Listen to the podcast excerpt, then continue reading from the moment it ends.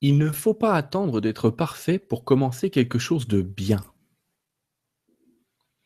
Voilà ce que nous dit l'abbé Pierre.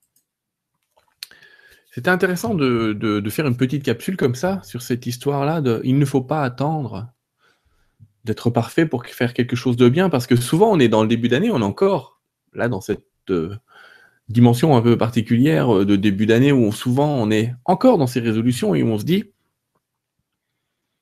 je vais faire quelque chose de nouveau, je vais aller plus loin, je vais faire mieux. Mais souvent, derrière, il y a des notions d'imperfection qui traînent.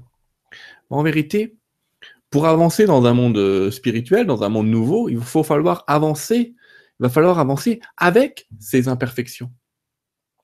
Parce que sinon, vous savez, c'est toujours pareil, c'est « Oh, je me mettrai à la méditation quand j'aurai le temps, quand je serai disponible, quand mes enfants seront plus tranquilles. » Alors que vous pouvez méditer en jouant avec vos enfants. Si méditer, pour vous, signifie être dans le moment présent. Ah, je me mettrai à, à faire ceci ou à faire cela quand ça ira mieux, quand je serai moins malade, quand je me sentirai mieux, quand j'aurai travaillé sur moi-même. Vous savez, il n'y a qu'un moment, un seul départ, où tout commence. C'est toujours au même endroit. C'est toujours ici et c'est toujours maintenant que ça commence. Et quel que soit le moment où vous démarrez, ce sera toujours ici et maintenant que ça commence.